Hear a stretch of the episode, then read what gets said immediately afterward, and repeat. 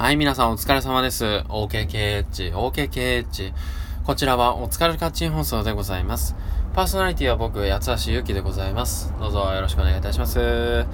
さあ、えー、今日なんですけれども、まあ、あの比較的ね、あったかいと言いますか、えー、あの、寒さが和らいだ感じがしまして、びっくりしました。そして、えー、なんかね、ヤフーの天気ですと、あの台風2号が発生したというのがさっき入ってきて、えびっくりですよね。台風ですよ。えーまだ2月なのに台風なんてできるんですね。素晴らしい。素晴らしいね。びっくりですね。は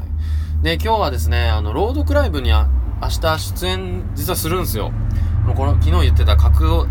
角王山の、角王山のカフェの、あの、チェスタさんっていうところでね、えー朗読バトルというのを出演するので、それを、あのー、ZIPFM のナビゲータースクールの時の、まあ、友人の方のところで、えー会議室で練習させてもらいました。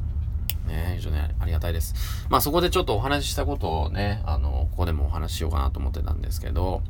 あのまあ5年計画とかね、えー10年計画とか、そういうこう長いスパンでまあ物事見ていくことも大事だよという話をしてまして、まああの言うのもですね、僕の最近の近況として、まああの、いろんなオーディションなり、まあ応募なりに挑戦してるわけですけれども、バッサバッサと落とされ、現在は球を打つ打ち尽くした状態ですわ、みたいなことを言ってたんですけど、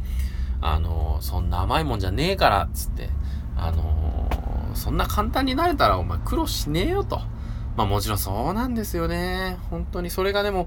本当にそのもがいてもがいて、えー、それでもう僕は球を打ち打ち尽くしたみたいなことを言ってるわけですから、まだ1年もね、経ってないわけですよ。挑戦始めてから。ねえ。だから、やれることって、やっぱりまだまだあるはずだし、それこそみんな、その、チャンスをものにした人間っていうのは、それこそ目に見えないところで努力をしてるんだというお話をしていて、あの、別のアプローチとかうんぬんとか逃げとかいうわけじゃないけど、やれることって基本、その、限られてるし、まあ、オーディション出るなら出るで、その、それだけをこう実直にね、やっぱやっていくべきだよという話をしまして、まあね、あの、水鳥はね、水面下で足をバタバタしてるのと一緒で、まあそういうふうにこう愚直にね、挑戦し続けることの大事さというのを改めて、えーお話しして再認識した日でございました。本当にその水鳥のね、あの水面下でバタバタっていうのは見えに見えないっていうのはよく言われることでございますけれども、それだけこうバーってバタバタしてこそ、スイーッと先に進んでいるように見えるわけですからね。はい。難しいとこですけどもね。まあ、じ、愚直にね、まずは1年やってみようぜと、そういう気概でいきたいなと思いますね。はい。さあ、あのー二つ目。二つ目はですね、えー最近、あの知ったベリショーズというですね、えーこちら、あの、ベリショーズ。何が、ベリーショートショートマガジン、ベリショーズということなんですけれども、